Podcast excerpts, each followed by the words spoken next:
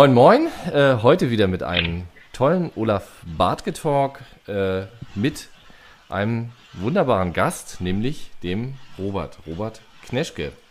Den kennt, glaube ich, jeder, der sich mit Fotografie in Deutschland beschäftigt hat, vor allen Dingen mit Stockfotografie. Äh, wie heißt der Russe nochmal, Robert? Der, der ganz bekannte? Äh, ich glaube, du meinst eher den Dänen. Das, das ist das ein. Däne? Ich dachte, das wäre ein Russe. Wie heißt der nochmal? Also Juri Akwas, ja, genau. Ich, oh, oh Gott, das ist ein Däne. das ist ein Oh Gott. Däne, ja. Oh Gott, das zu Zeiten der Europameisterschaft, das ist natürlich sehr peinlich, dass ich jetzt hier Russe gesagt habe. Aber ähm, was der sozusagen für die Welt ist, ist Robert auf jeden Fall für Deutschland, wenn nicht auch schon so ein bisschen was für die Welt. Ne? Robert Kneschke ist die Adresse, äh, wenn man sich heutzutage über Stockfotografie informieren möchte und der deutschen Sprache auch mächtig ist. Und ähm, Robert, wir haben ja schon öfter mal irgendwie so ein bisschen miteinander zu tun gehabt und ich habe jetzt eigentlich gedacht, das wird eigentlich mal Zeit für so einen für so einen Talk, äh, eher so ein Einstiegstalk, sag ich mal. Also vielleicht nicht mit dem Anspruch des Vertiefens. Äh, vertiefen könnte man das Thema ja zum Beispiel auch mit deinem Buch. Ne? Du hast ja ein tolles Buch geschrieben dazu. Wir haben uns da auch so ein bisschen ein paar Themen, ein paar Themen da mal rausgesucht. Ähm. Jetzt kriegen wir noch mal ein bisschen Besuch. Hallo Michael. Mahlzeit. Sorry, Entschuldigung. Und, nee, macht nichts. Ähm, und du hast ja so ein, so ein Buch geschrieben ähm, und wir haben uns ein paar Themen da rausgegriffen mal und wir gucken mal, wie weit wir hier heute kommen. Also es geht um Stockfotografie und bevor wir so richtig loslegen, machen wir eine kleine minimale Vorstellungsrunde. Äh, alle Anwesenden kennen das. Ähm, am besten einfach mal ganz kurz sagen, wo ihr im Netz zu finden seid. Ich fange mal links unten bei mir an. Andreas Haab, moin moin, wo finden wir dich im Netz? Ja, hallo Olaf. Äh, man findet mich im Netz unter andreashab-fotografie.blogspot.com. Das ist bei Stammgästen schon so, dass man das fast auswendig kann, ne? Fast. Jörg, Jörg, Jörg Hövel, moin, moin. Jörg, dich können, wir, dich können wir nicht hören, ich kann dich nicht hören, aber ich kann lesen, wo ich dich finde. jörghövel.com Du, du kannst gleich nochmal dich freischalten. Hören tun wir dich leider gerade nicht. Aber wir haben hier heute Mike Walzer. Moin Mike, kannst du mich hören? Ja, moin, würde ich müsste man jetzt eigentlich gut hören können, aber ich muss mal oben aus und anschalten. Ja, ich bin über die Facebook-Seite von Herrn Peschke heute auffällig hier geworden und äh, Also, sein Buch schon gelesen. Wir können dich leider nur, nur schlecht, also ich kann dich leider nur schlecht hören. Vielleicht versuchst du einfach mal laut und deutlich zu sagen, wo man dich im Netz findet. Hallo. Noch gar nicht. Noch gar nicht. Okay, gut. Das kann ja noch kommen. Ähm, Michael, Slocksnad, Ja, ja, hallo. wo also finden wir dich im Netz? Mich findet man im Netz unter blick.bordesholm.de. Ja, wunderbar. Olaf Bartke findet man unter olafbartke.de. Da gucken wir auch gleich nochmal rein. Da gibt es noch weitere Informationen. Philipp Prinz. Moin, moin, Philipp. Du Mahlzeit. darfst mal kurz Also, sagen, wo wir dich finden. man unter fotoprinz.de. Und unter Stream, ne? Steht da bei dir in Ja, deinem und Banner. den Stream mache ich auch, genau. Das ist, das ist cool, dass du das immer machst. Äh, schöne Grüße an alle Leute, die da draußen zuhören. Ich weiß nicht, wie wir das mittlerweile schon sind. Können wir nachher vielleicht noch mal ein bisschen klären. Äh, das habt ihr Philipp zu verdanken. Ja, da ist Philipp. So. Wink mal, Philipp. okay, Robert Kneschke. Äh, Robert, äh, wo finden wir dich im Netz? Hallo? Nur mal ganz kurz. Hört ihr mich denn? Ich höre dich, ja? Wir haben technische Probleme. Erde an Robert. Robert ist raus. Machen wir einfach mal weiter mit der Vorstellungsrunde Stefan Brenner. Moin, wo finden wir dich im Netz? Hallo, grüß euch. Äh, mich findet man unter www.stefanbrenner.com. Gut. Heute das erste Mal dabei. Zitterst du vor Aufregung? Irrsinnig. Auch wir sind eigentlich alle ganz lieb hier. Ähm, aber was machen wir denn jetzt in der Zeit, wo Robert nicht da ist? Mir fällt was ein. Ich zeige euch mal, was hier noch ansteht, bevor die große Sommerpause losgeht. Ich gehe hier mal in meinen, in meinen Stream. Das seht ihr jetzt hier äh, in der Live-Talkshow nicht, aber ich äh, werde euch das vorlesen. Heute haben wir natürlich den Robert hier ähm, auf Sendung. Äh, nächste Woche habe ich noch äh, eine, eine, tolle, eine tolle Produktion hier mit euch äh, auf Lager. Und zwar, es geht um, um Videoproduktion für Fotografen. Ich glaube, das wird eine eine sehr spannende Geschichte werden äh, mit Stefan Sobotta. Den kennt ihr wahrscheinlich oder der eine oder andere schon aus unserer iPhone-Fotografie-Sendung. Ich höre da, da kommt gerade jemand rein. Ich gucke gleich mal, ob das auch der Robert ist. Das ist der Robert, er ist Ja. wieder drin. Dann machen wir gleich weiter mit dir, Robert. Ähm, Okay, ja, mein Ton war, also ich habe nichts mehr gehört, deswegen dachte ich mir, ist das etwas suboptimal. wir, wir hoffen, dass es äh, nicht so weitergeht. Du darfst noch mal kurz sagen, wo wir dich finden im Netz. Okay, Vielleicht lässt du Ähm, mal diese Lower Third, lässt du diese, dieses Banner einfach mal raus. Vielleicht hat, ist das ein bisschen buggy, ja? Das äh, weiß ich nicht, ob es vielleicht daran liegt, dass wir so wenig wie Okay. möglich einschalten.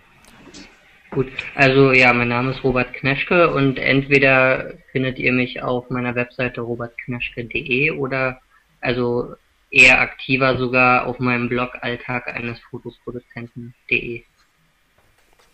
Genau. Ein sehr regelmäßig, sehr regelmäßig abgedateter Blog. Sehr lesenswert und schon seit, ich glaube, fast Anfang an in meinem Feedreader.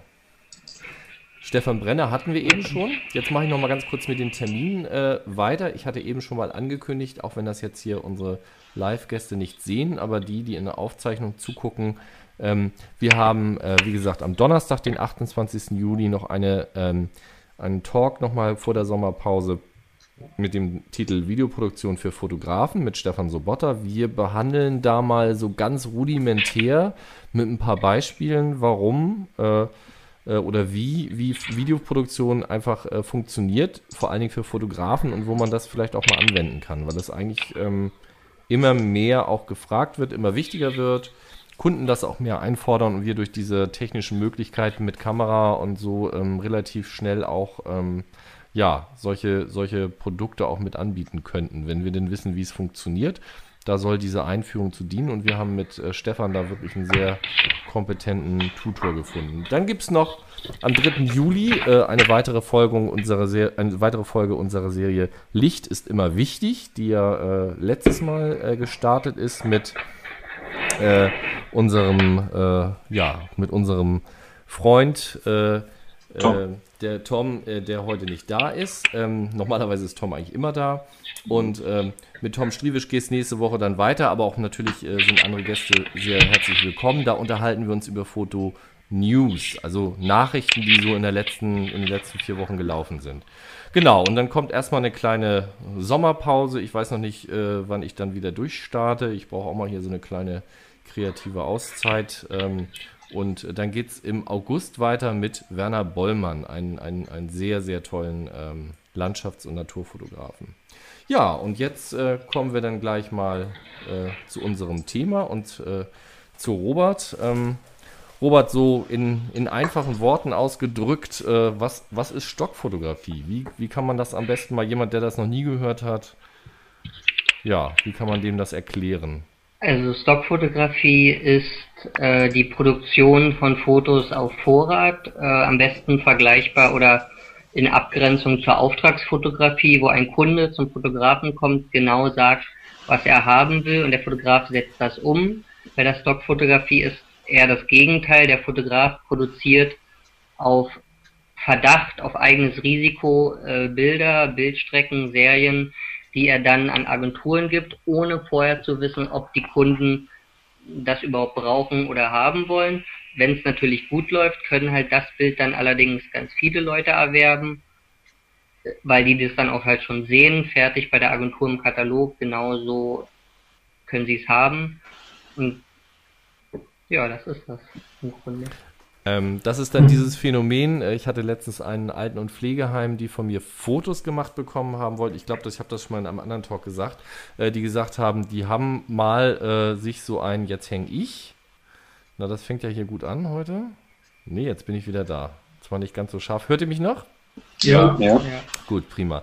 Ähm, die äh, äh, äh, bisher immer so ein Stockfoto als Aufhänger gehabt hatten und auf einer Alten- und Pflegemesse waren sie gewesen, haben festgestellt, dass fünf weitere ihrer Mitbewerber dieses gleiche Foto als äh, Hauptmotiv genutzt haben. Und da wollten sie dann mal von ab. Das ist äh, sozusagen äh, auch ein Phänomen der Stockfotografie. Also dadurch, dass Genau, natürlich also alle. es liegt ja in der Natur der Sache, ne, dass ich natürlich mehr verdiene, je öfter ich das eine Bild verkaufe. Deswegen äh, kann es natürlich passieren, dass mehrere Kunden, also vor allem wenn das Thema Also wenn ich jetzt ein medizinisches Thema habe, dass natürlich eher im medizinischen Bereich äh, verschiedene Kunden mit dem gleichen Bild werben. Dafür ist es natürlich meist auch deutlich günstiger, als äh, wenn die Firma das in Auftrag geben würde. Ne? Und deswegen ist es, ist es oft eine Preisfrage, ob man ein Stockfoto benutzt oder halt einen Auftragsfotografen.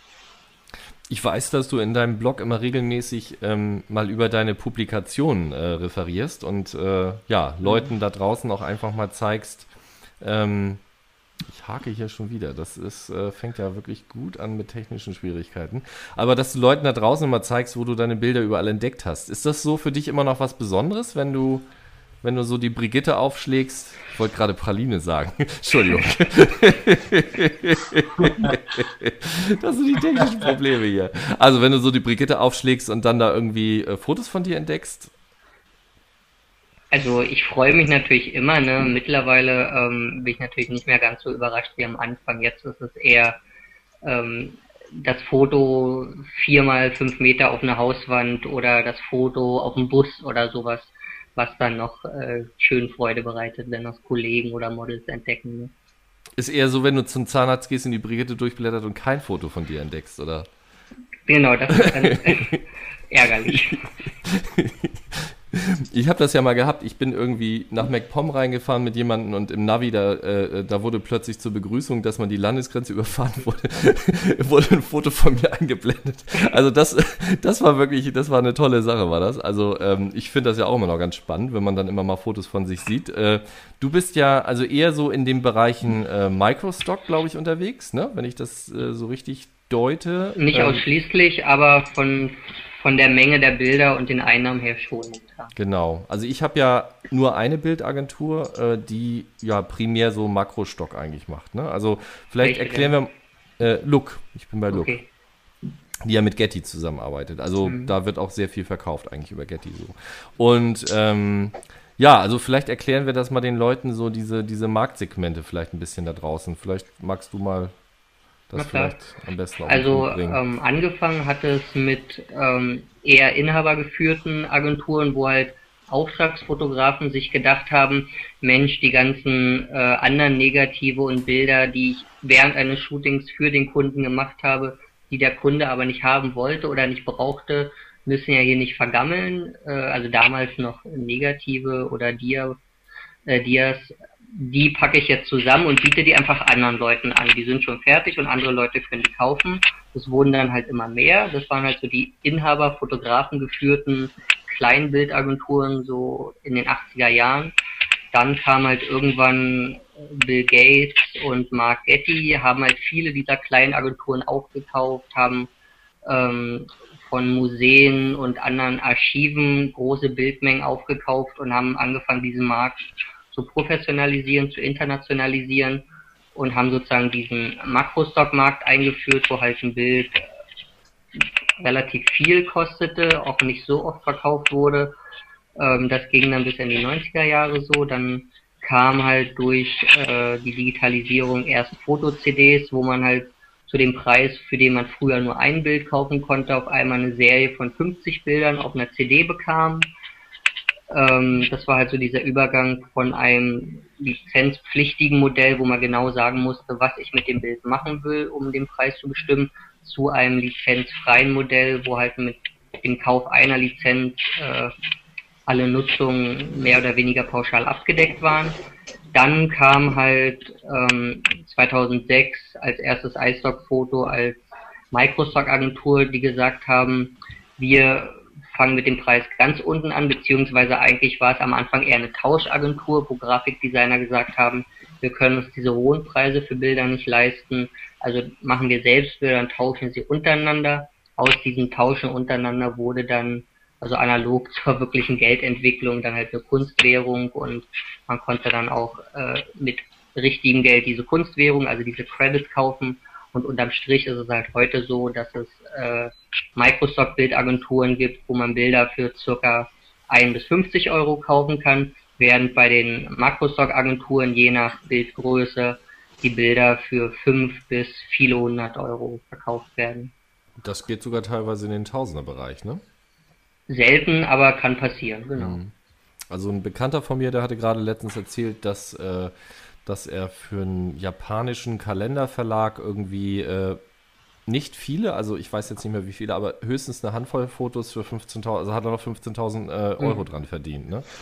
Das kann passieren. Ne? Also es ist, äh, ist äh, glaube ich, ähm, schwerer zu kalkulieren, was so auf dem Makrostockmarkt passiert, äh, weil es eben auch, ähm, ja, äh, oftmals so spezielle Interessen sind, besondere Sachen und äh, du hast da halt auch, ähm, du kannst da ganz gut überleben, wenn du so spezielle Bildsprachen hast oder spezielle Nischen, also Sachen, die nicht äh, leicht zu reproduzieren sind. Und ich glaube, da kommen wir dann auch schon gleich so ein bisschen in den Bereich der, eigentlich schon des, den letzten Punkt, ne, effizientes Arbeiten. Also ähm, ein Fotograf, jetzt sag mal, also ein Fotograf kann ja eigentlich nicht davon leben, ne? Wenn er jetzt mal so ein Foto produziert äh, und äh, das für, für ein paar Cent oder für ein paar Euro irgendwie verkauft, ähm, man muss ja, man muss ja also wahrscheinlich äh, A, möglichst viele verkaufen, möglichst viele Fotos und man muss B, glaube ich, auch ähm, gucken, wie zeitintensiv man produziert. Ne? Ich glaube, das sind so die Geheimnisse in der Microstock-Fotografie und äh, genau, also was mir noch eingefallen ist, fällt mir gerade ein, das ist mir heute Nachmittag nochmal eingefallen. Ähm, die, ähm, also der entscheidende Unterschied ist ja, du hast mit dem Kunden nichts mehr zu tun. Ne? Du bist auf dich selber angewiesen also der Sache nachzuspüren, was ist jetzt gerade Sache, was könnte man verkaufen. Ich glaube, das ist mhm. auch nochmal so eine Besonderheit. Ne? Ja, wobei das natürlich auch ein Vorteil sein kann. Also ich äh, schätze das zum Beispiel eben auch im Gegensatz zu den Hochzeitsfotografen, die immer die ganzen Sommermonate kein freies Wochenende haben und dann natürlich auch diesen Druck haben, ich muss die Ringübergabe fotografieren, ich muss das Familienporträt machen, ich muss den ersten Kurs fotografieren und so weiter. Man darf nichts verpassen, man muss immer auf Zack sein, es darf nichts, die Kamera darf nicht spinnen. Ähm, der Kunde im Endeffekt muss dann zufrieden sein, obwohl er vorher gar nicht genau weiß, was ihn erwartet. Oder wenn man für eine Werbeagentur arbeitet, dann gibt es halt einen Termindruck, den man einhalten muss. Man muss äh, ein bestimmtes Bild liefern und wenn es dir nicht gefällt, dann muss man nacharbeiten und so weiter diesen Druck habe ich halt nicht. Dafür habe ich halt natürlich den Druck, dass ich ins Blaue hinein so ein bisschen produziere und natürlich im Vornherein nicht genau weiß, äh, wollen die Kunden das oder nicht. Aber je länger man dabei ist, ähm, desto mehr gewinnt man natürlich auch das Gespür dafür. Das kaufen möglichst viele Leute. Und es bedeutet eben auch, dass man Bilder trotzdem ein bisschen mehr machen kann, wie ich sie will. Also setze ich das Licht so, wie ich will oder es gibt zwar Themen, die verkaufen sich besser als andere, aber selbst innerhalb dieser Themen ist die Bandbreite natürlich äh, noch so groß, dass ich mir aussuchen kann, bearbeite ich halt eher, also mache ich Foodaufnahmen, mache ich Reisebilder oder mache ich halt wie ich äh, Porträtaufnahmen oder People-Bilder. Wo holst du deine Informationen her, was gerade angesagt und was trendy ist? Also äh, verfolgst du da Nachrichten, denkst du dir das aus oder hast du regelmäßige Updates? Also, äh, wo du sagst, so, jetzt ist mal wieder irgendwie Frau am Callcenter mit Callcenter, neuem, mit, neuer, mit neuem Telefon äh, in der Hand sozusagen, mit den neuen Marken irgendwie ja, dran oder? Also es gibt wie so immer natürlich verschiedene Möglichkeiten und verschiedene Wege, die man auch alle nutzen sollte. Also zum einen habe ich natürlich hier immer im Wohnzimmer einen Haufen ja, Zeitschriften liegen, also von Frauenzeitschriften, Klatschzeitschriften, äh, Wirtschaftszeitschriften und so weiter. Ich lese halt regelmäßig eine Tageszeitung, sehe, worüber die schreiben. Ähm, dann gibt's von den Bildagenturen zum Teil natürlich Tools, wo man halt ja. sehen kann, welche Keywords werden häufiger nachgefragt als andere. Ich kann natürlich sehen, also bei einigen Agenturen, welche Bilder verkaufen sich besser als andere. Ich sehe in meinen eigenen Statistiken natürlich, welche Serien waren erfolgreicher als andere oder was zum Beispiel bei Kleidung angeht, da geht man halt einmal eine große Shoppingmeile durch und guckt, ist jetzt gerade eher dieser grelle 80er Look in oder dieser natürliche pastellfarbene Look bei der Kleidung oder eher grobe Muster oder was auch immer, also dass man halt so sehen kann, ähm, wie sollte man seine Models anziehen und so weiter und so fort. Du liest also halt, regel, regelmäßig die Gala, ne? Na, die Gala nicht unbedingt so, weil da sind halt eher so diese Promi-Paparazzi-Fotos und so, sondern eher schon dieses Frau im Trend, aktuell für die Frau, äh, Bild der Frau und also das ist im Frauenzeitschriftenbereich das, was, also wo für mich schon eher ähm, die Themen drin sind, für die ich produziere. Also man muss natürlich auch ein bisschen seine potenziellen Kunden kennen oder auch wissen. Also mit der Zeit weiß ich natürlich, wo meine Bilder häufiger auftauchen als wo eben nicht. Und dann gucke ich natürlich auch eher in diesen Medien als in der Gala zum Beispiel. Ne? Okay, sortiert sich dann auch so ein bisschen, ne? Genau. Ähm, ja, das vielleicht mal so zur Einführung. Äh, sag mal, äh, äh so da ist jetzt jemand, der, der, der hat jetzt eine Kamera und denkt irgendwie, mein Job ist so scheiße und ich würde jetzt gerne ein bisschen Geld verdienen. Und äh, ich habe ja eine Kamera und jetzt kann ich ein bisschen Fotos machen. Die verkaufe ich dann über eine Stockfotoagentur und dann werde ich reich. Das ist, glaube ich, so der Einstieg in die Stockfotografie, ne? Ähm, der Klassiker. Bei einigen wahrscheinlich schon, aber im Grunde ist es ein Beruf wie jeder andere. Also man muss hart arbeiten, man muss diszipliniert sein, und man darf eben nicht vergessen, das ist halt oft so, wenn man sagt, man ist Fotograf, dann denken die Leute, die nicht fotografieren oder die das nicht beruflich machen, toll, der läuft die ganze Zeit mit der Kamera um Bilder. Aber das ist natürlich Quatsch. Also ich selbst fotografiere wahrscheinlich allerhöchstens 10% meiner Arbeitszeit. Und der Rest ist halt Recherche, Vorbereitung, Nachbereitung, Verschlagworten, Retuschieren, Hochladen, Buchhaltung, Vertrieb, äh, mit den Bildagenturen reden und so weiter und so fort. Ne? Aber genau diese 90 Prozent, ohne die nützt das beste Foto nichts. Ne? Und die Leute, die sagen, sie haben eine Kamera selbst, wenn das Leute sagen, die richtig gute Bilder machen können, brauchen sie halt trotzdem noch andere Qualitäten, wie zum Beispiel, sie müssen zumindest grundlegend mit Photoshop umgehen können. Sie müssen Bilder gut beschriften können, was total wichtig ist. Sie müssen halt nicht nur gut fotografieren können, sondern eben auch genau die Themen fotografieren, die die Leute kaufen wollen und so weiter. Ne? Also Aber wenn glaub, das alles äh, erfüllt ist, bestehen schon die Chancen, dass man davon leben kann. Ich wollte eben so ein bisschen darauf hinaus, dass das Ganze eben äh, nicht das Schlaraffenland ist, das auf äh, den Hobbyfotografen wartet, sondern dass das eben äh, wie du auch schon gesagt hast, ein Beruf wie der andere ist, der davon lebt, dass man eben fleißig ist, dass man diszipliniert ist und auch irgendwie gut ist, um sich abzuheben. Und äh, dass es aber eben auch ein, ein, ein Bereich ist, wo man tatsächlich auch reingucken kann. Ne? Also wo es auch wahrscheinlich Möglichkeiten gibt, äh, weil der Markt ist ja relativ offen. Also, ähm, also theoretisch und technisch ist er relativ offen, aber praktisch ist er natürlich trotzdem super hart umkämpft, eben weil er technisch und theoretisch offen ist. Ne? Also mhm. es gibt halt eben äh, jeder, der eine qualitativ äh, hochwertige Kamera hat, ist halt ein potenzieller Anbieter.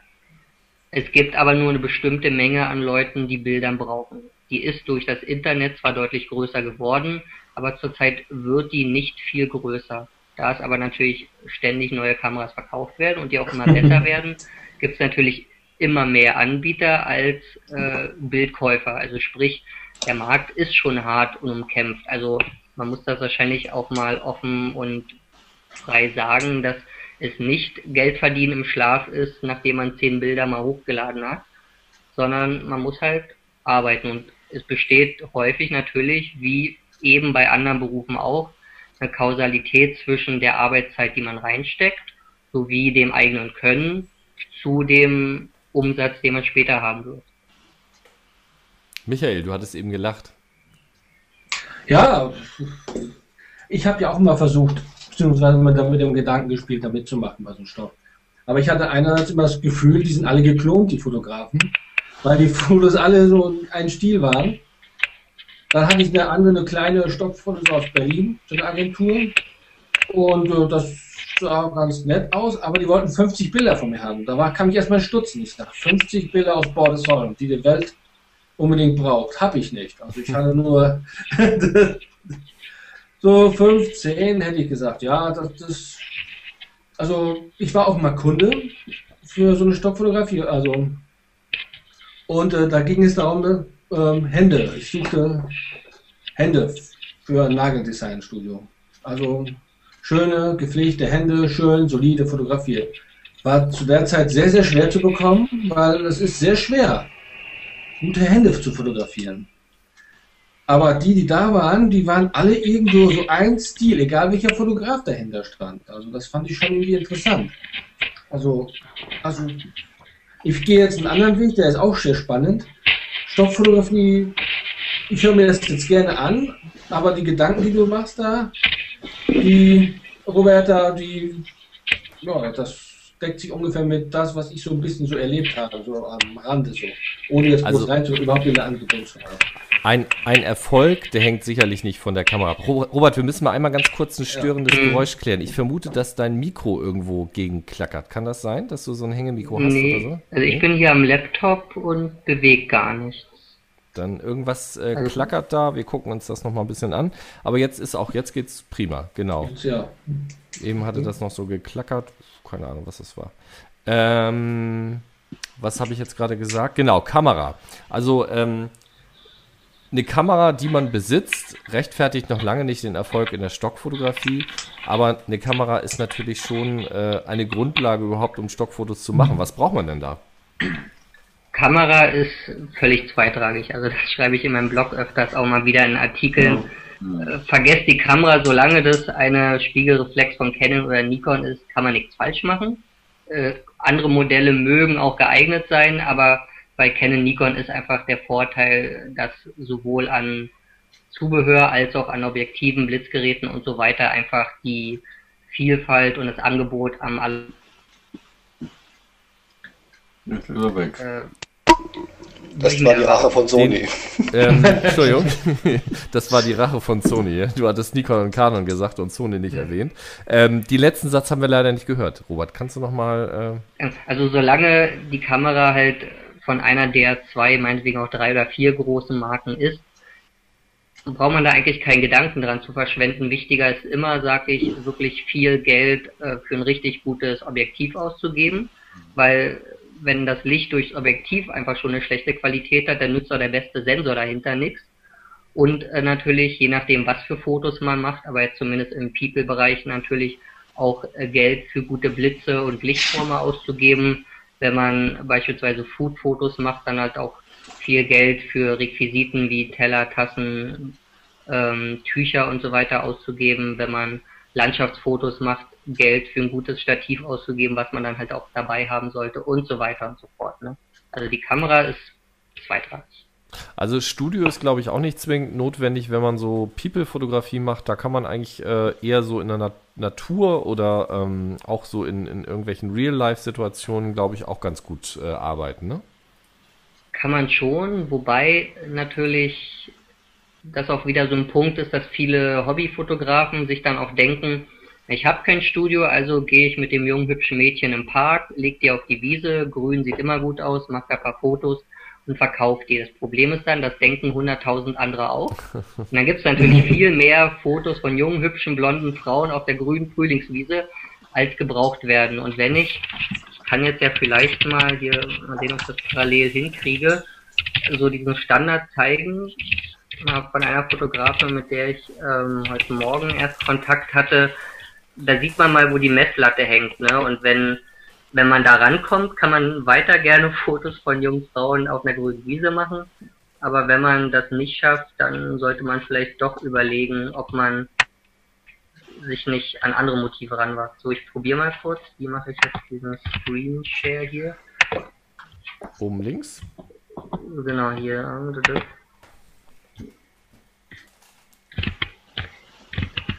Nee, ich will äh, da Olaf Bartke.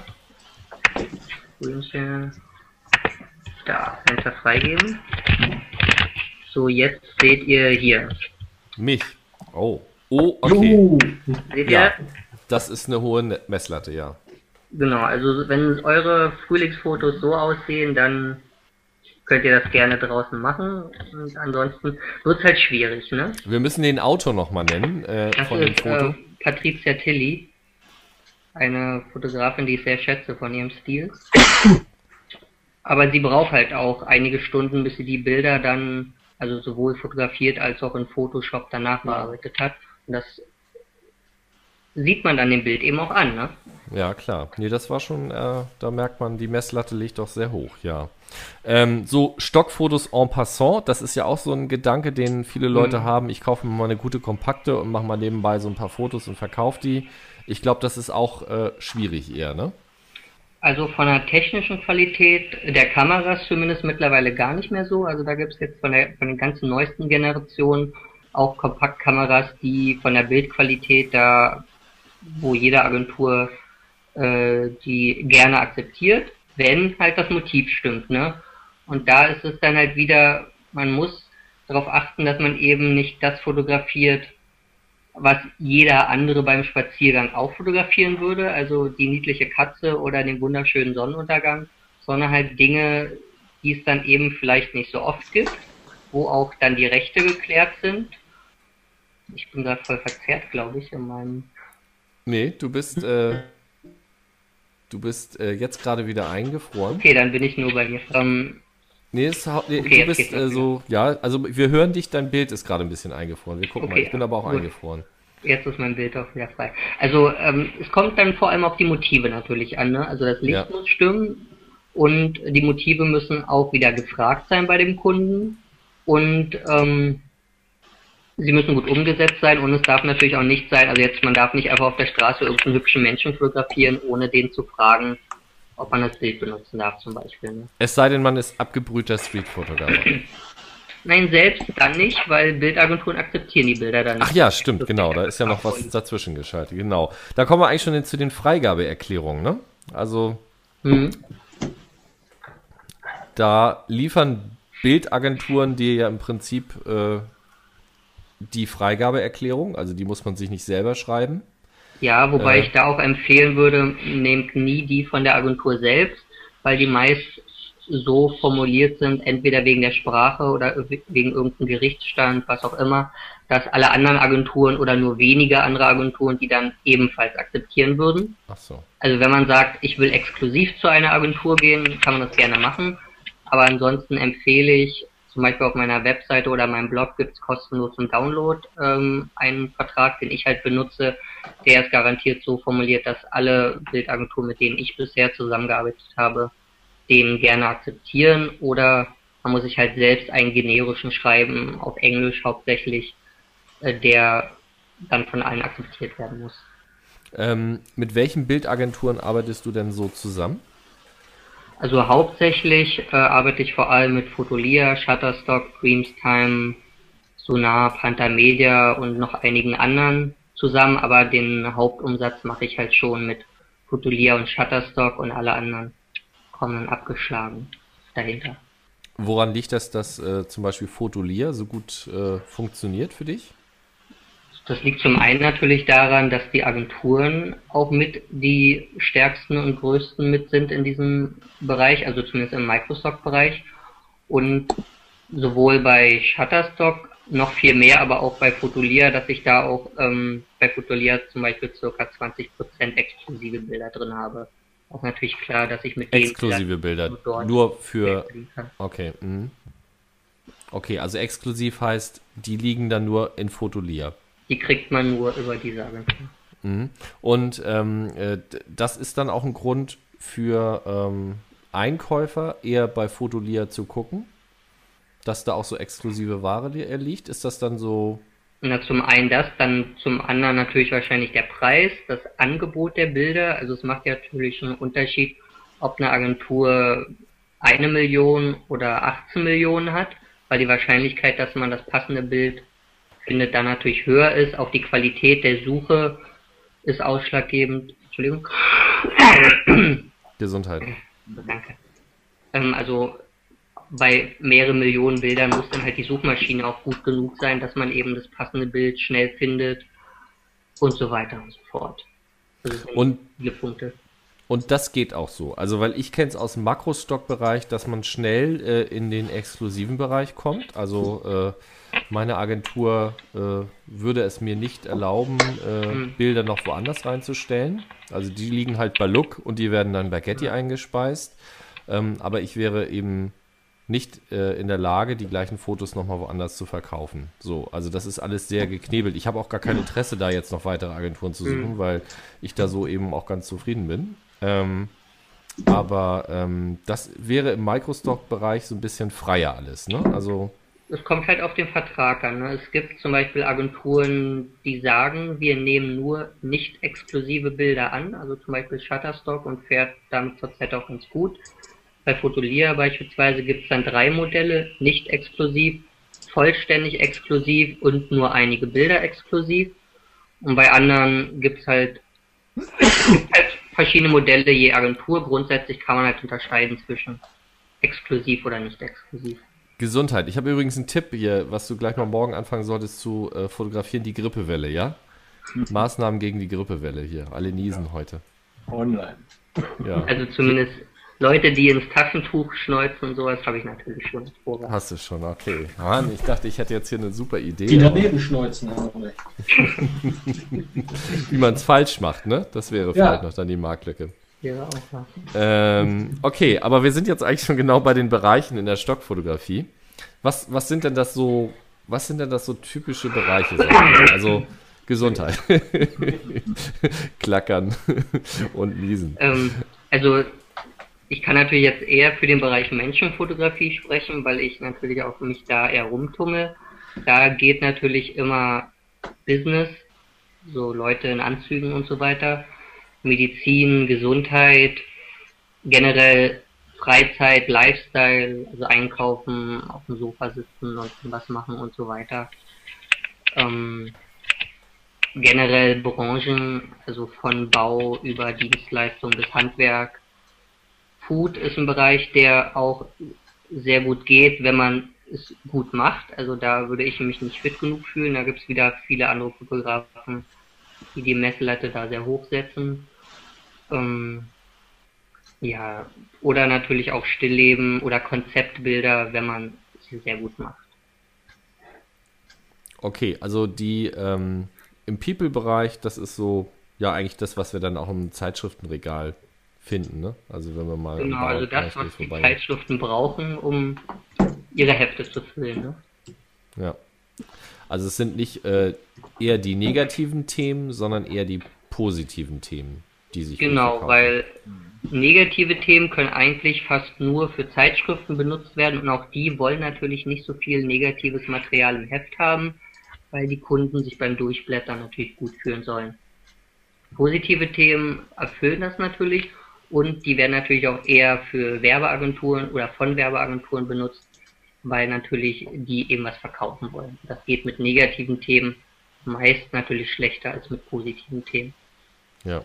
Ähm, vielleicht wäre jetzt ein guter Zeitpunkt, mal so eine kleine Fragerunde einzuläuten, bevor alle an- anderen einschlafen hier heute Abend. Ich muss immer mich ein bisschen äh, bremsen, damit ich hier immer nicht so viel rede und äh, dafür sorge, dass alle so ein bisschen ins Gespräch kommen. Gibt es Fragen bis hierher an Robert? Robert, unter welchem Namen finden wir dich bei Fotolia? Ich habe jetzt zwei, dreimal versucht, dich kriege ich da nicht. Ja, bei Fotolia, du musst einfach mal bei Google Robert Kneschke Fotolia eingeben und dann einer der Ach, dann. ersten zwei, drei Treffer. Gut, dann geht's weiter. Oder du gehst natürlich auf meinen Blog und klickst rechts schon, ja. auf Fotolia und dann kommst du auch zu meinem Portfolio. Die Frage war einfach zu beantworten, Robert, ne? Ja. Gibt es noch andere Fragen? Ja, ich habe mal eine Frage. Ich habe ja sehr viel mit den USA zu tun und da gibt es immer so einen Begriff, der nennt sich SMAC-Mag. Was ist damit? Äh, die machen ja auch im Prinzip ähm, ja, Stockfotografie im weitesten Sinne. Kennst du die? Du? Ähm, also wenn meine Informationen richtig sind, ich google mal kurz, ist Magmag äh, eine Firma, die einfach ähm, auch Fotos verkauft, aber halt eher auf äh, Taschen und Bilder und was auch immer. Also SmugMug ist eher ein, ein Galerieanbieter, Ah, okay, der gerade. auch die Möglichkeiten äh, bietet, äh, Bilder zu hosten, die du relativ einfach auf deiner Homepage einbinden kannst. Und über die kannst du dann Bilder auch verkaufen. Und ähm, wahrscheinlich weniger eine Agentur, denn als ähm, Vertriebskanal oder Vertriebsplattform, wo man halt eher selbst für den Traffic ein bisschen sorgen muss. so ist Mhm, es. Für deine okay. Öffentlichkeitsarbeit bist du selber verantwortlich, beziehungsweise, ähm, äh, äh, um es mal so zu sagen, ähm, mir hatte letztens mal jemand, der dabei SmackMack mitgemacht hat, äh, erstmal mitgeteilt, wie erbärmlich das doch gewesen ist. Äh, äh, er hat noch nicht mehr die Kosten da reingekriegt, also für seine, für seine Sachen. Ich glaube, da wird mehr versprochen. Als Galeriesystem ist es bestimmt eine feine Sache. Und wenn du selber eine große Öffentlichkeit hast, ist es auch nicht schlecht. Oder ähm, wenn du das vielleicht umsonst kriegst, weil du für die Werbung machst und eine große Masse damit erreichst, dann ist das auch kein schlechtes System. Aber also das ist auch ähm, ein Punkt, ja.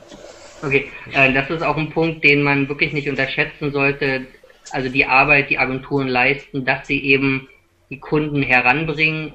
Also zum einen natürlich die großen Agenturen viele Kunden erstmal schon haben. Stammkunden, die ein Abo haben oder so, die kaufen einfach nicht woanders. Und äh, die auch in der Lage sind, von ihrem Marketingbudget schnell neue Kunden ranzubekommen. Also die großen Agenturen wenn man sich äh, Designzeitschriften an, äh, durchliest, also die an sich an Grafikdesigner und Webdesigner und so weiter richten, findet man bestimmt mindestens pro Ausgabe drei bis vier ganzseitige Werbeanzeigen von Bildagenturen, während Mhm. man selbst, wenn man einen eigenen Shop macht, das alles selbst leisten müsste, also eine eigene Bildagentur. Und das ist ein Aufwand, den viele dann noch unterschätzen, wenn sie sagen, na, ich hole mir einfach ein Galeriesystem oder sowas und mache eine eigene Agentur. Ähm, das sollte man im Hinterkopf behalten, wenn man so eine Überlegung anstellt.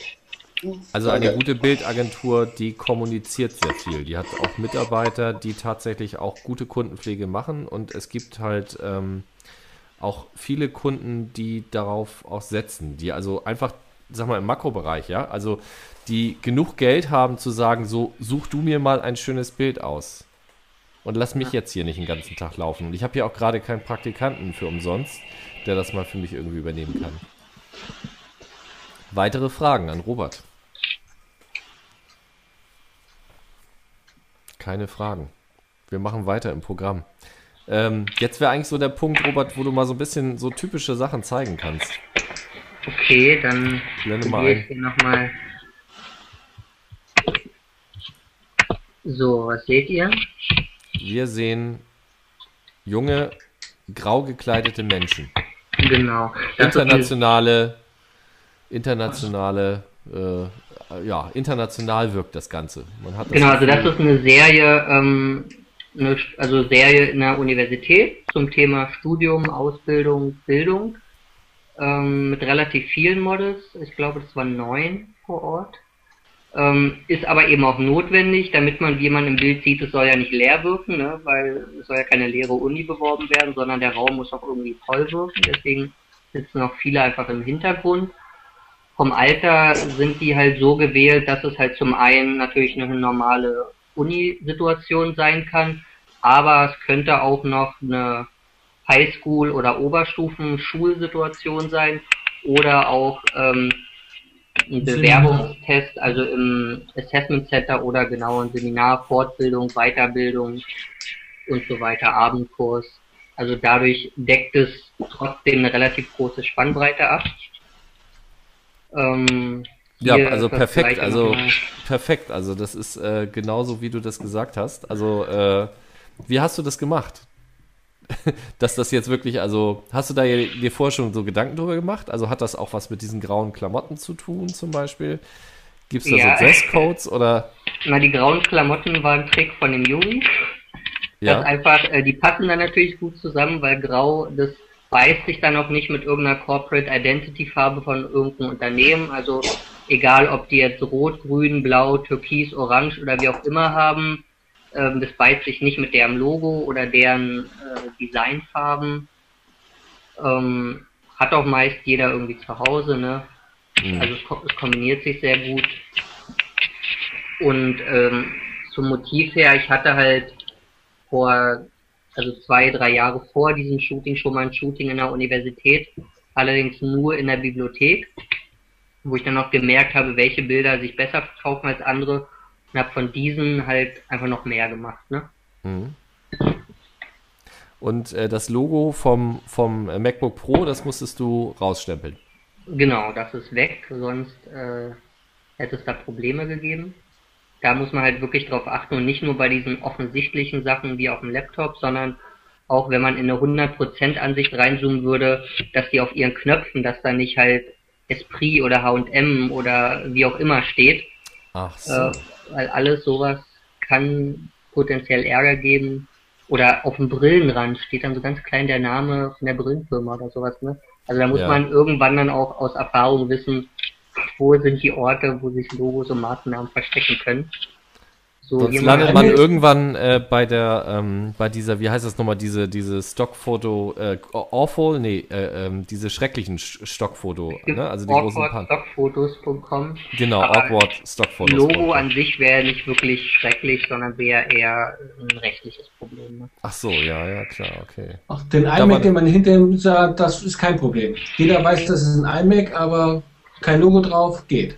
Naja, also die Form des iMacs an sich ist ja trotzdem noch relativ generisch. Ich meine, Laptops sehen halt nun mal so aus, ne? Ähm, aber Mhm. bei, bei bestimmten Sachen wie, mh, also vor allem bei Automarken ist das ganz schwierig, ne? Weil die sich dann auch direkt die Form des Autos schützen lassen. Da hilft dann auch nichts, wenn die Logos weggestempelt sind, wenn halt die Form der Kasse Karosserie selbst und so weiter geschützt ist, ne?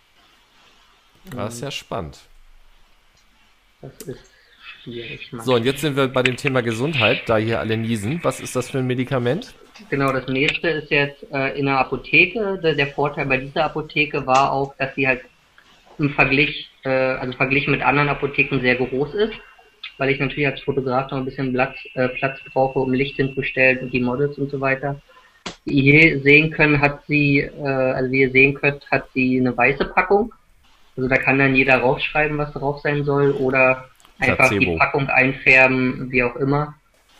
Ähm, da haben wir einfach, glaube ich, ein normales Medikament aus dem Regal genommen und einfach weißes Papier rumgeklebt.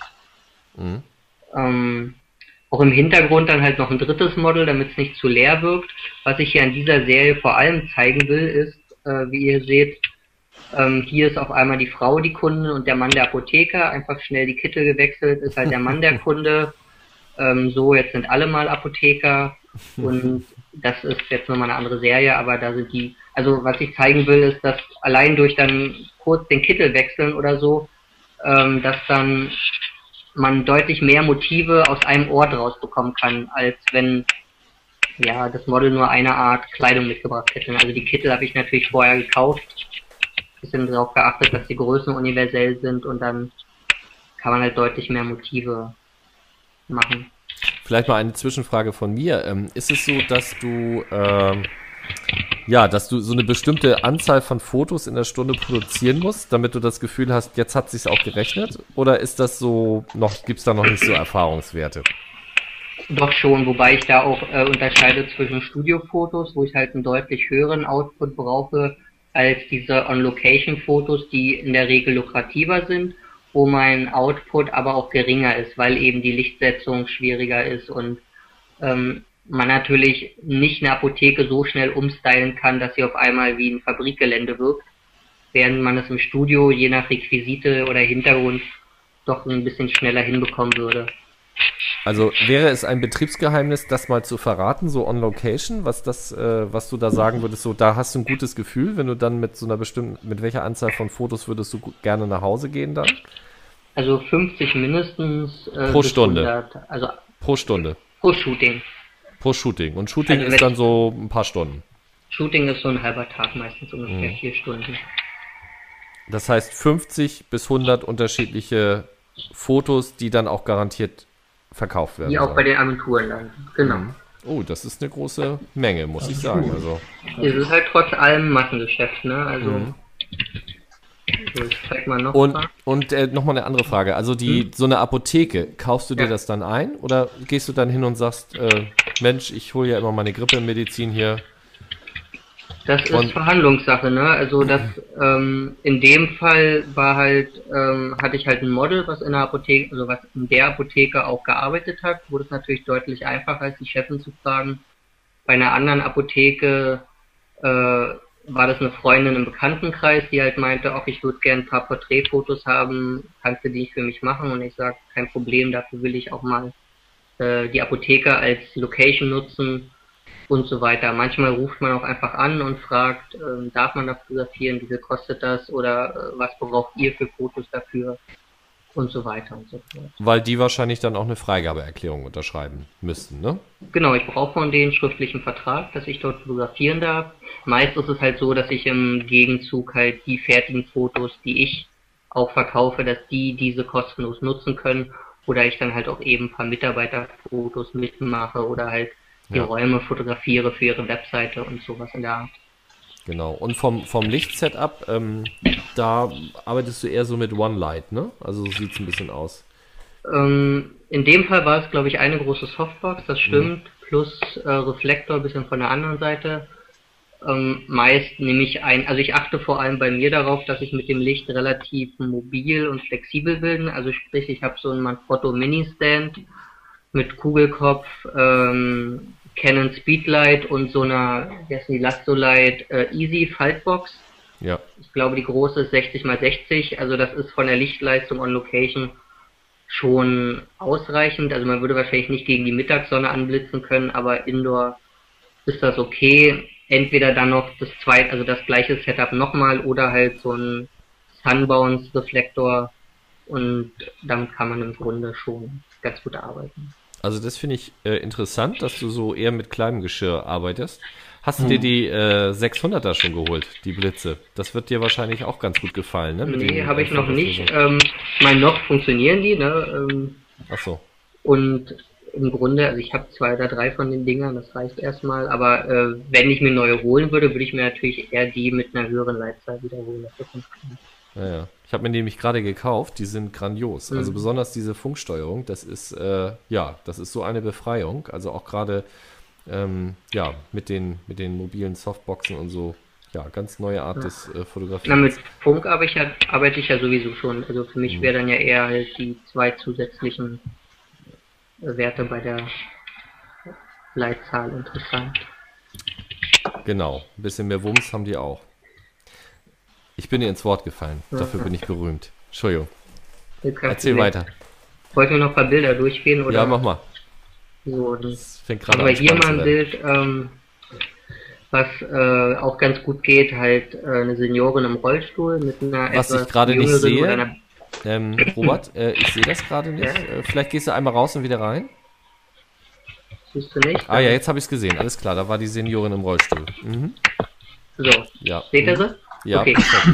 Also hier, ähm, also die beiden haben ein herzliches Lächeln, Lachen. Mhm. Also die waren auch als Models super zusammen. Die beiden haben auch vorher schon mal zusammengearbeitet, also auch mit mir. Deswegen wusste ich, die verstehen sich gut, die mögen sich, die können auch gut rumalbern, was nicht zu unterschätzen ist bei Menschenfotos, Ja. dass die Chemie auch irgendwie stimmt. Vom Thema her ist es halt zum einen natürlich ähm, Mobilität im Alter, behindertengerecht, ähm, Altenpflege, also zum einen halt natürlich dieses ganze Schema Diskriminierung, Behinderung ähm, und sowas, so Einschränkung, aber natürlich auch Altenpflege, ähm, Unfall, Rehabilitation und so weiter. Und wie ihr auch sehen könnt, rechts ist relativ viel Platz im Bild, also Leerraum, wo Grafikdesigner viel Text hinschreiben können, ihr Logo, ihr Produkt, was auch immer. Das mögen die immer sehr gern. Also früher habe ich auch deutlich enger meine Fotos geschnitten, also gerne auch nur bis zur Stirn, einfach weil es cool aussah. Und meine Verwandten halt also gesagt haben, ah, du kannst doch denen nicht die Haare abschneiden. Aber das sieht halt gut aus und das ist ja auch üblich in der Porträtfotografie.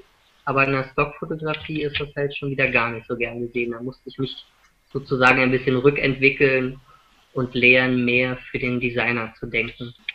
Ähm, Modelakquise. Ähm, Mhm. Sind das Leute, wie kommst, wie kommst du an diese Leute? Sind das Leute, die du bezahlst? Sind das äh, so ehrenamtliche Models? Äh, Also bezahlen tue ich die in der Regel eigentlich schon. Äh, Also die werden wahrscheinlich nicht reich bei mir, aber sie bekommen halt ein bisschen Geld plus äh, natürlich die fertigen Fotos, also was für die meisten eher schon der Anreiz ist, mitzumachen. Und entweder buche ich die zum Beispiel über die modelkartei.de, was halt so eine Internetplattform ist, wo sich vor allem Hobbyfotografen und Hobbymodels treffen. Viele bewerben sich auch direkt über meine Webseite und meinen Blog, weil der relativ bekannt ist.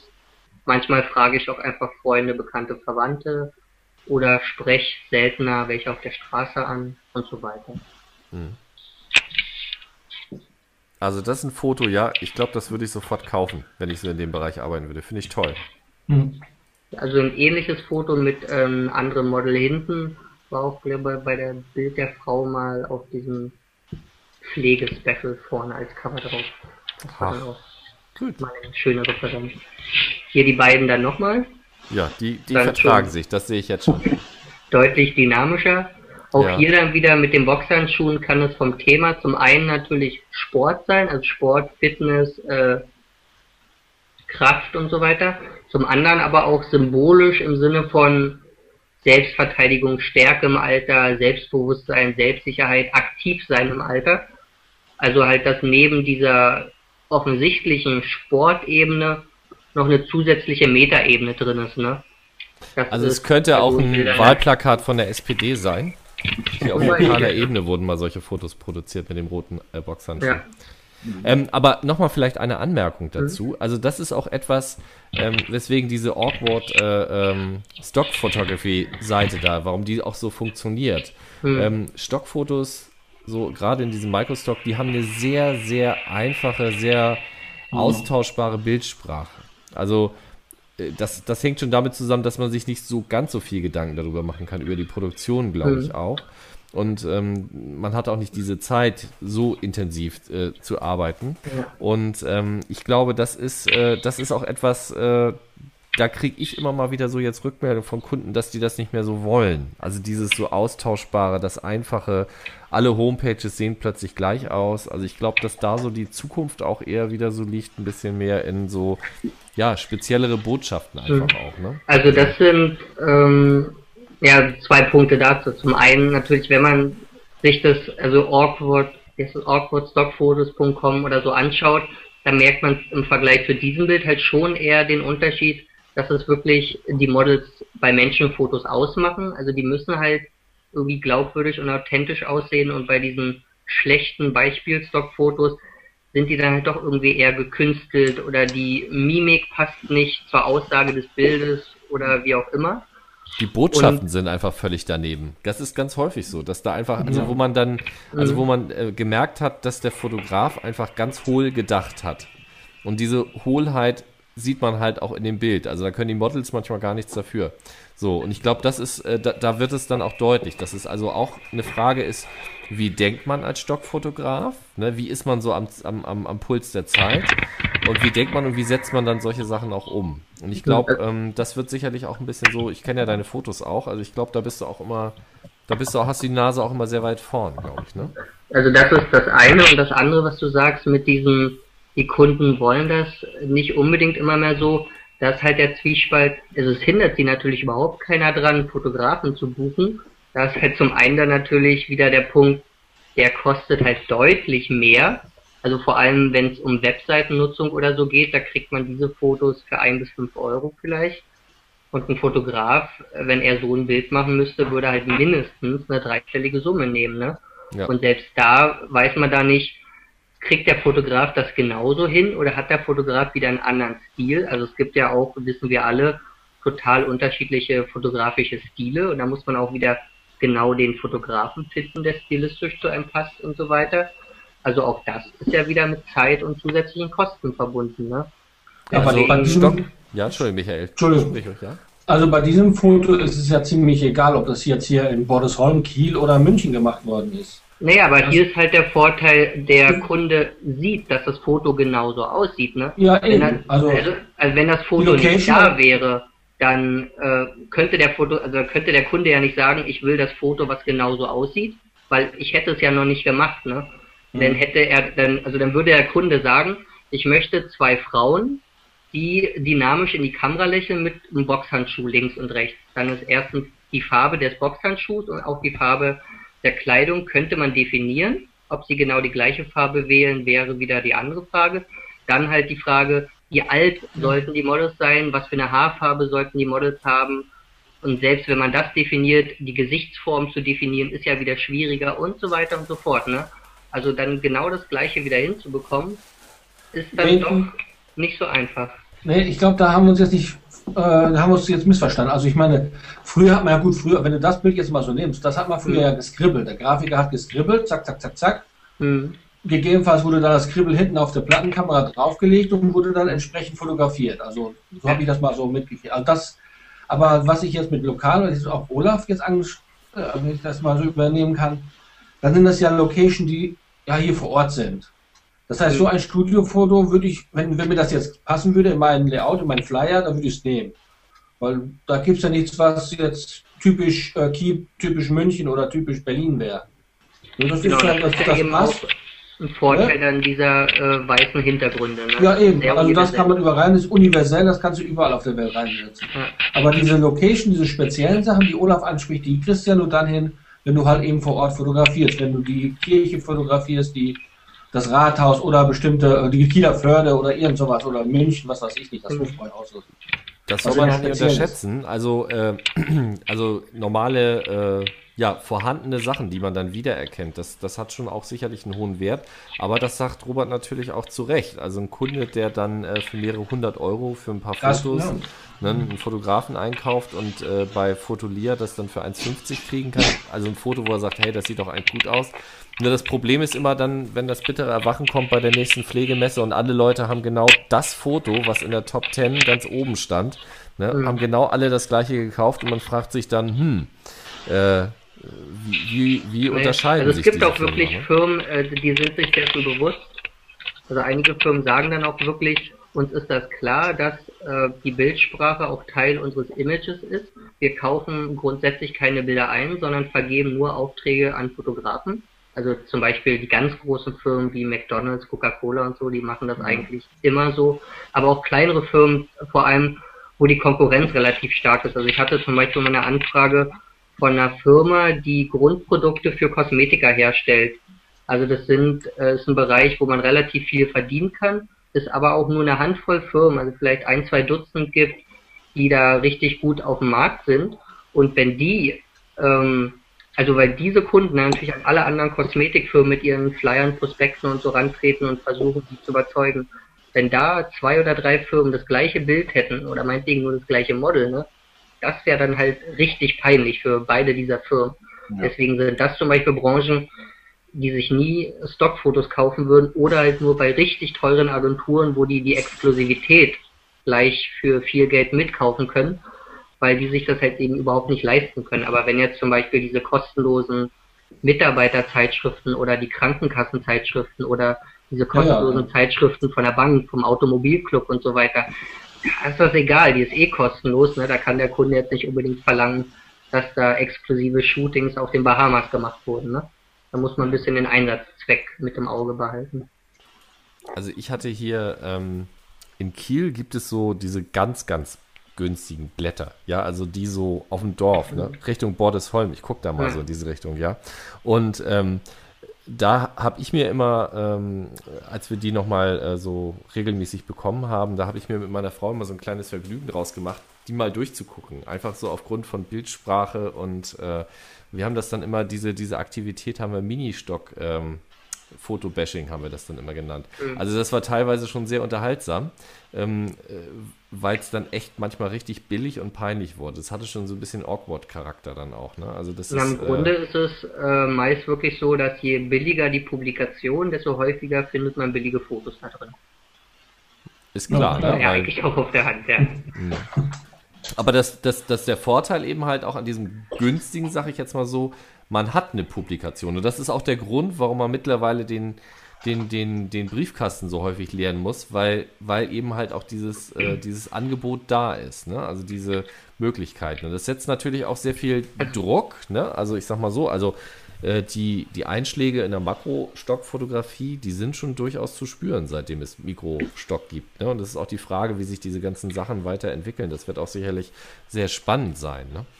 Ähm, Also ich glaube auch mittlerweile ist die, also die Bildqualität im Microstock-Bereich vor allem ist in den letzten fünf Jahren ja auch ganz stark gestiegen. Ne? Ja. Und wenn man sich äh, zurückdenkt, als sich die ganzen kostenlosen Zeitschriften oder die Bäckerei oder die Pizzeria von der Ecke noch keine gekauften Fotos leisten konnte, was haben die da genutzt? Zum Beispiel hier diese ganzen kostenlosen Coral Draw ähm, Grafiken.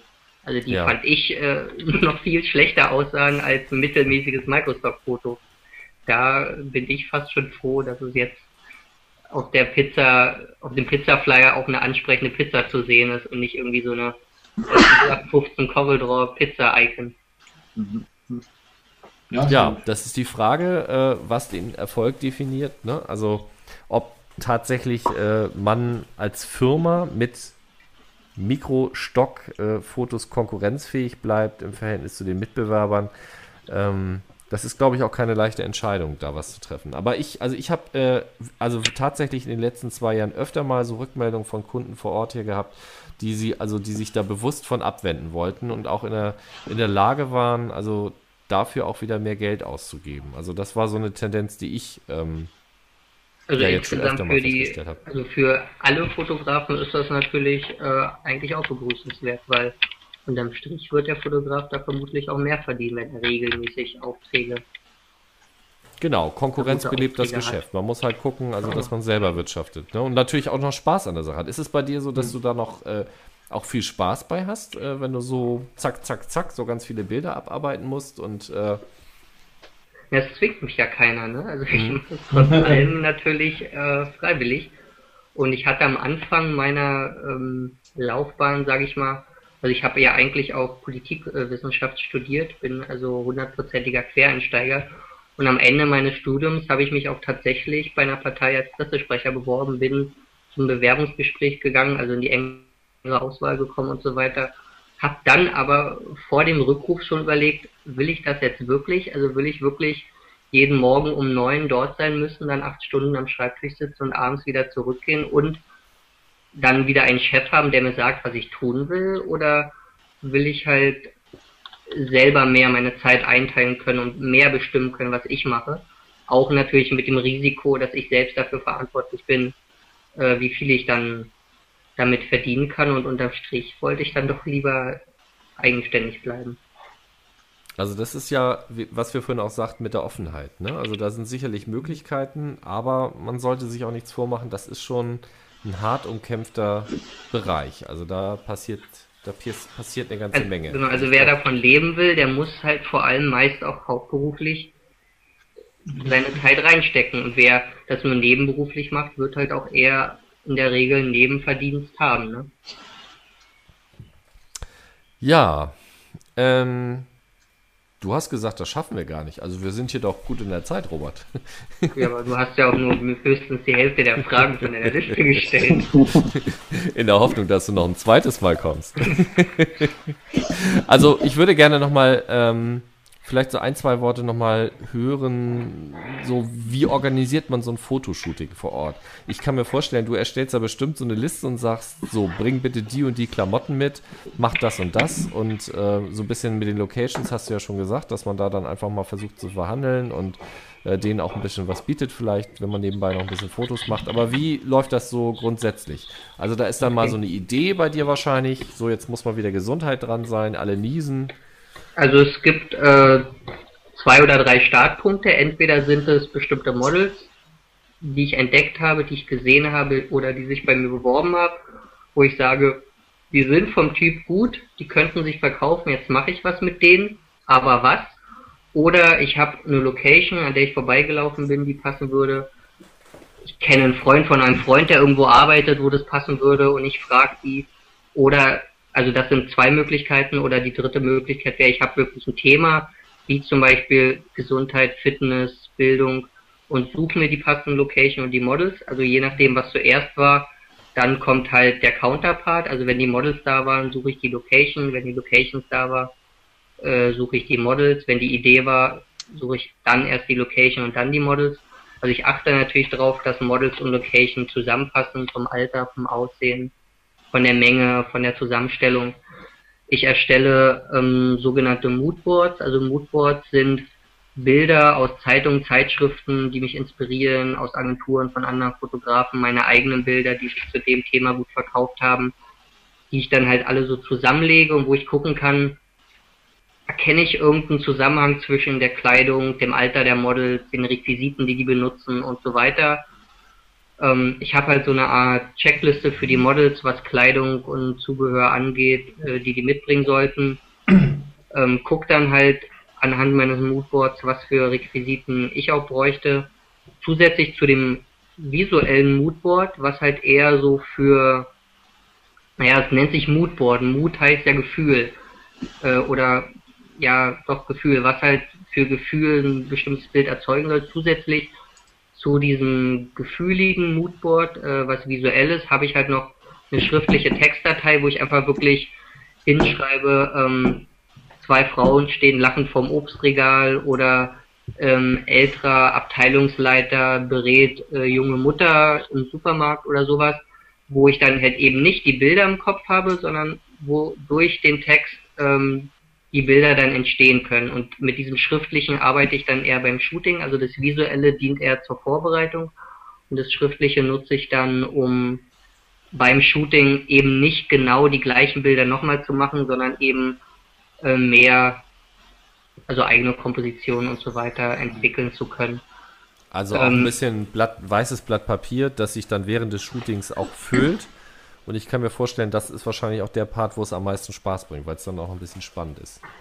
Zum einen das und zum anderen ist es oft auch der Part, was ich die Erfahrung gemacht habe, deren Hobbyfotografen vom Ama oder vom Profifotografen im Stockbereich unterscheidet, dass Hobbyfotografen nämlich einfach sagen, machen einen Termin mit einem Model und sagen, komm, lass mal gucken, was können wir machen.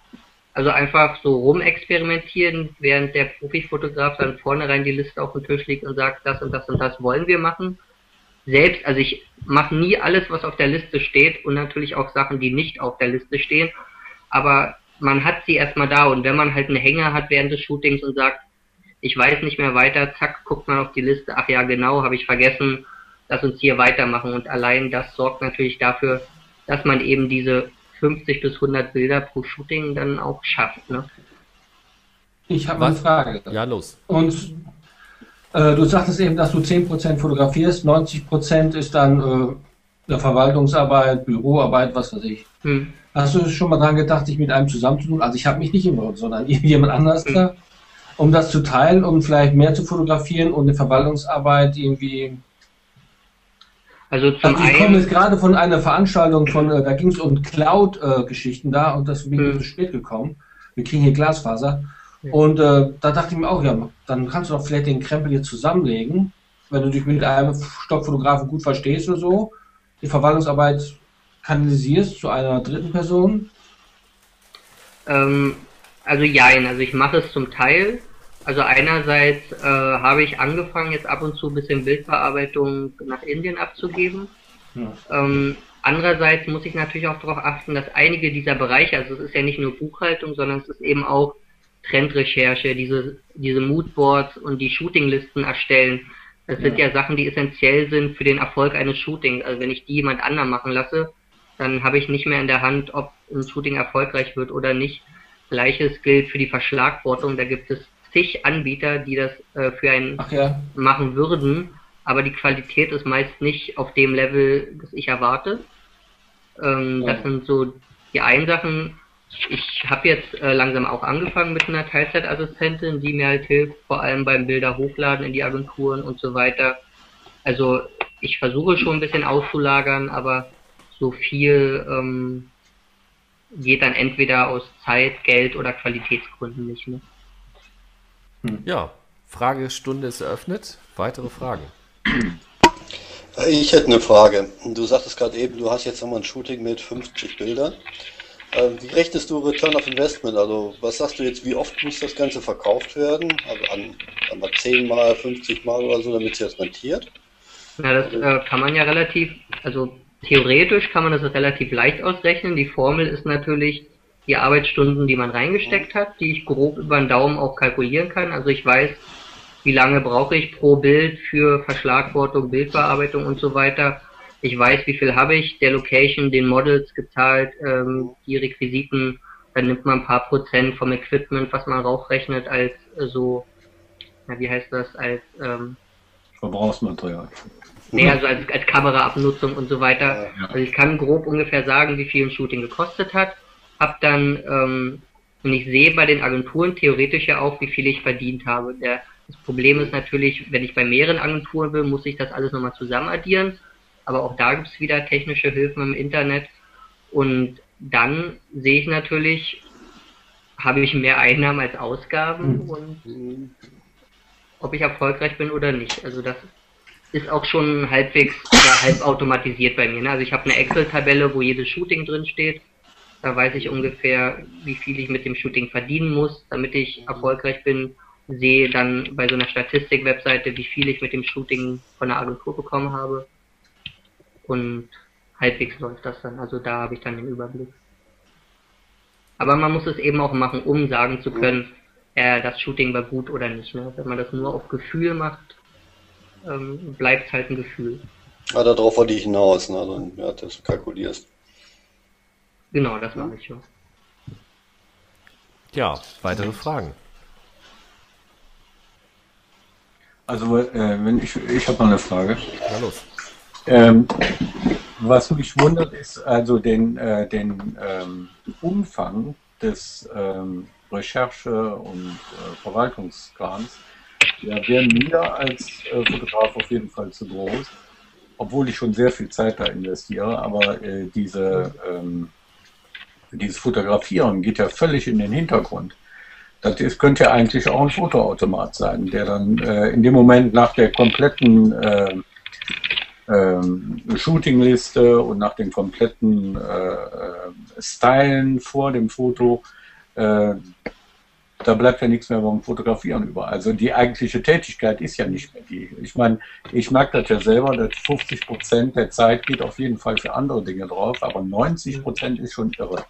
Also, Naja, also, ähm, also zum einen, also stimmt schon, dass, also zum Beispiel was auch meine Lichtsetzung angeht, da bin ich differenziert nicht der kreativste aller Fotografen.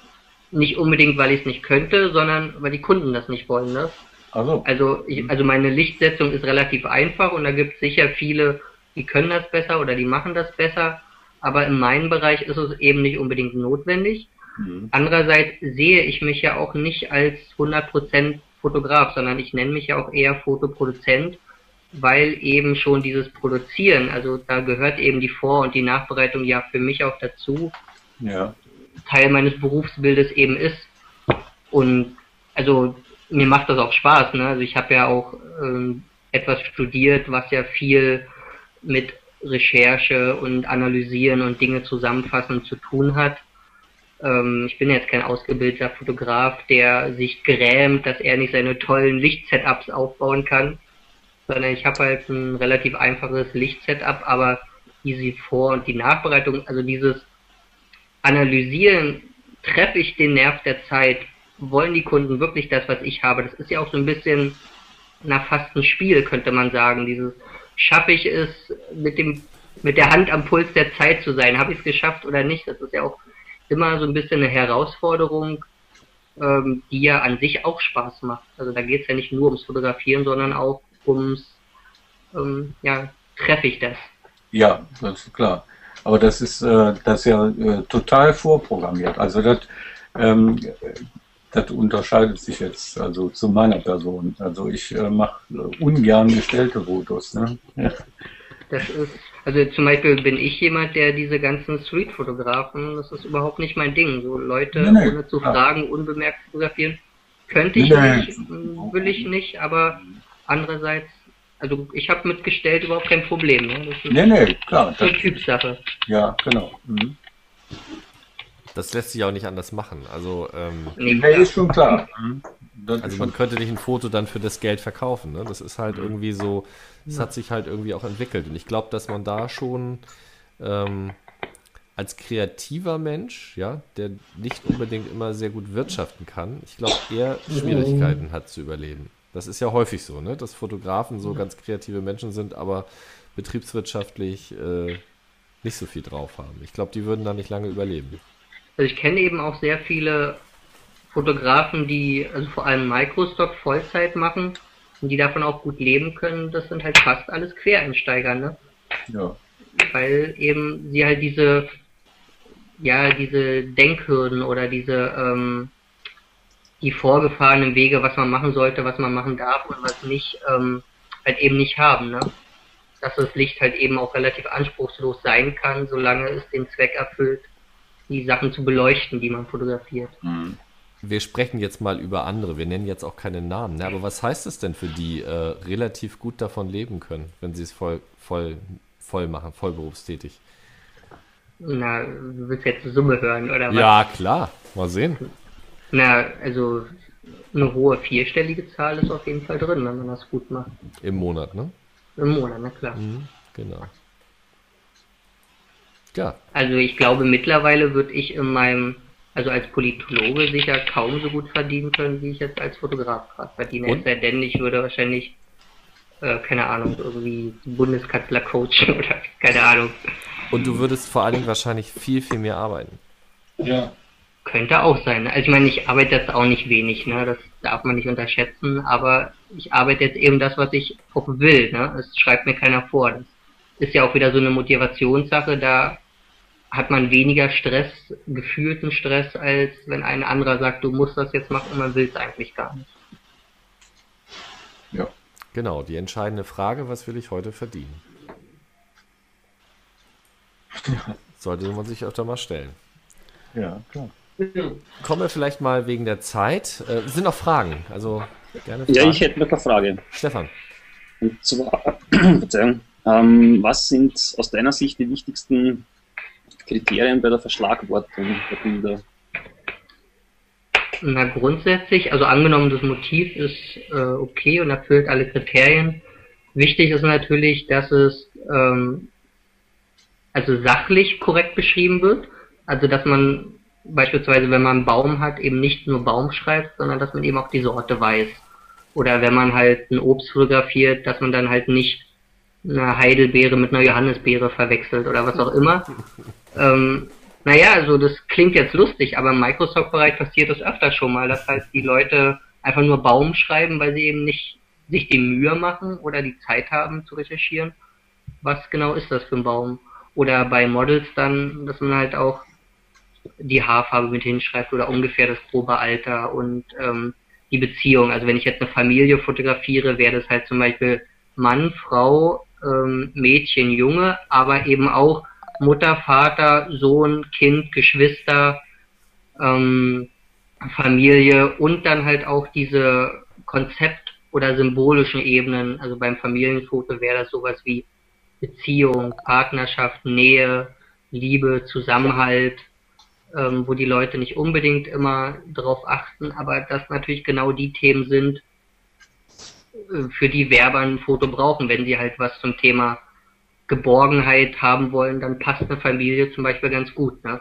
Und was man dann eben nicht machen sollte, wenn man beispielsweise, habe ich neulich erst gesehen, jemand fotografiert einen Sonnenuntergang und schreibt ähm, Italien und so und so runter. Aber wenn ich nach Italien suche, erwarte ich nicht ein Foto von einem Himmel, der auf der ganzen Welt hätte aufgenommen werden können, sondern dann erwarte ich natürlich was Italien-typisches. Also dass man halt auch die Wörter weglassen sollte, die der Fotograf zwar kennt, dass sie theoretisch passen würden, aber die der Bildkäufer nicht als passend erkennt. Ne?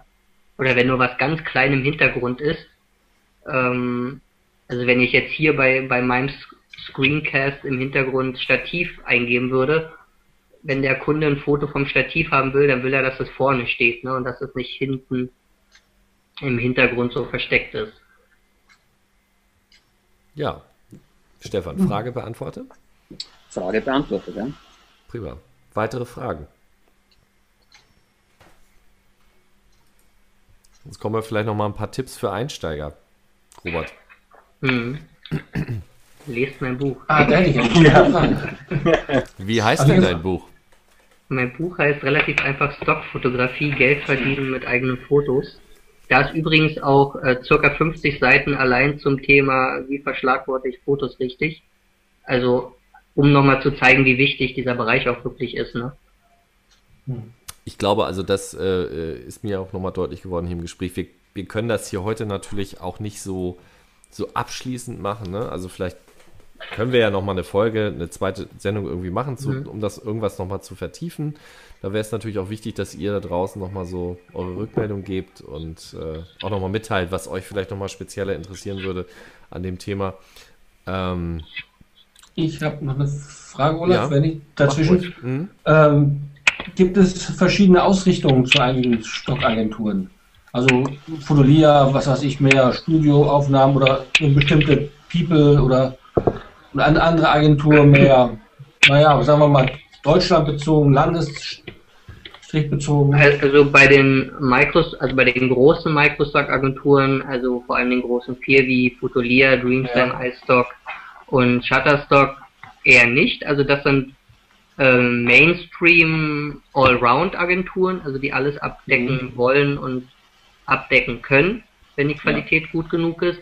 Äh, vor allem im Makrostock-Bereich gibt es aber schon Agenturen, die sich spezialisiert haben und wo das für bestimmte Fotografen sinnvoller ist äh, als für andere. Also zum Beispiel Stockfood bietet, wie der Name schon sagt, eher Fotos von Lebensmitteln und Getränken an. Ähm, was gibt's noch? Okapia ist halt eher eine Tieragentur, also die Ja. alle möglichen Tiere anbietet. Ähm, Flora Press ist halt Blumen und so weiter und so fort. Also oder zum Beispiel Live ist eine Agentur, die eher reportageartige Serien anbietet und so weiter und so fort. Also Live. da gibt's schon.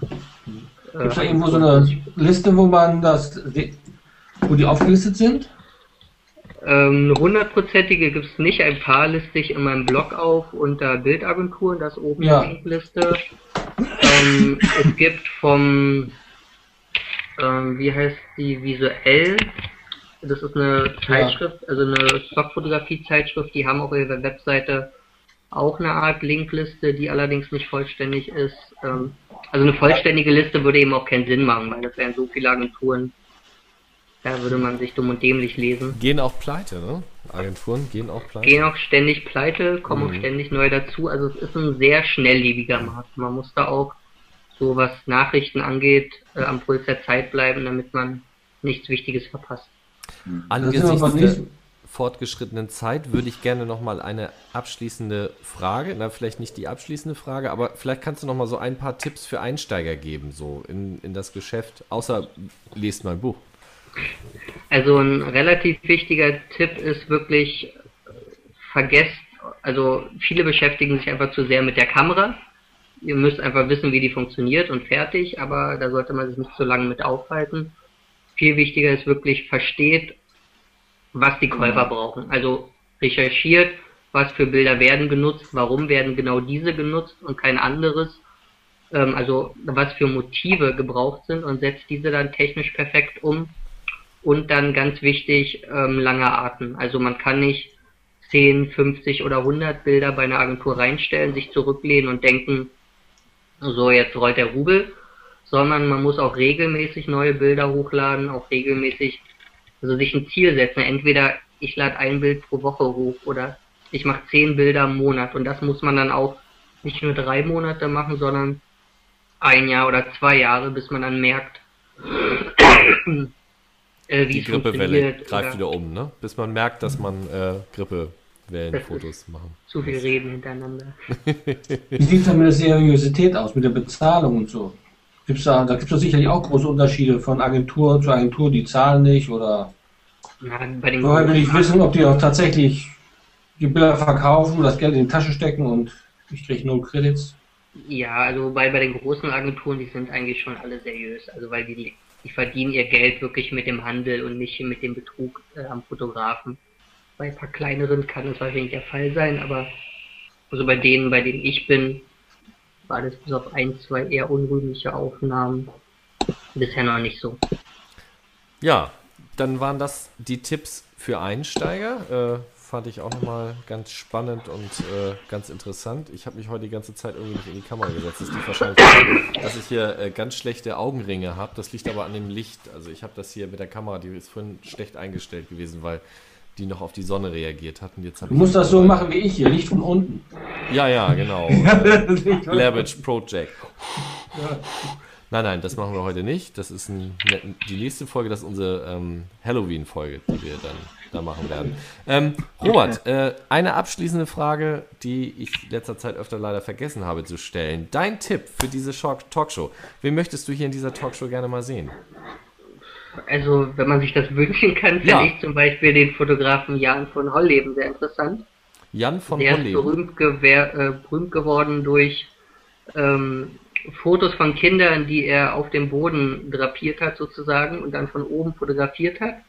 Und dann sieht das aus ähm, wie Bilder von, äh, von vorne, von vorne fotografiert. Also es ist eine sehr interessante Ästhetik. Da hat er auch etliche Preise schon mit gewonnen. Und auch seine anderen Serien, die er auf seiner Webseite zeigt, die sind sehr kreativ und finde ich sehr beeindruckend.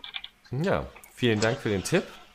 Ich mache jetzt mal hier die Verabschiedung. Also kommt noch mit dazu. Wir freuen uns hier jedes Mal auch wieder über neue Gesichter und über neue Gäste. Das Ganze ist wirklich auch davon abhängig, äh, wer hier mit dabei ist. Und es, ich sage mal, es macht einen Unterschied, ob zwei Leute hier ein Interview machen und äh, mal ein bisschen lachen oder irgendwie acht Leute lachen und auch Fragen gestellt werden. Also das habe ich hier auch heute nochmal wieder gemerkt. Fragen sind ganz wichtig für dieses Format und ich glaube, das machen das auch ganz äh, interessant hier. Und äh, in diesem Sinne freue ich mich, euch vielleicht nächstes Mal hier auch in diesem Olaf Bartke Talk begrüßen zu dürfen. Äh, wenn ihr wissen wollt, wie ihr mitmachen könnt, hier einfach mal in meinem Blog, im deutschen Blog, äh, in die Sidebar gucken. Da ist ein Klick-Button, anmelden und mitmachen. Also da muss, müsst ihr mal ein bisschen lesen. Das wird jetzt ein bisschen zu weit führen, das alles zu erklären. Oder ihr schreibt eine Mail, dann erkläre ich euch das. Ähm, ja, bis zur nächsten Folge sage ich Tschüss, Hoido, macht's gut und vielen Ja, Dank äh, vor allen Dingen an Robert äh, für den tollen Talk. Echt großartig. Äh, äh, das, äh, oh, das hatten wir noch nie. Applaus. Ja, Warum uh. nicht?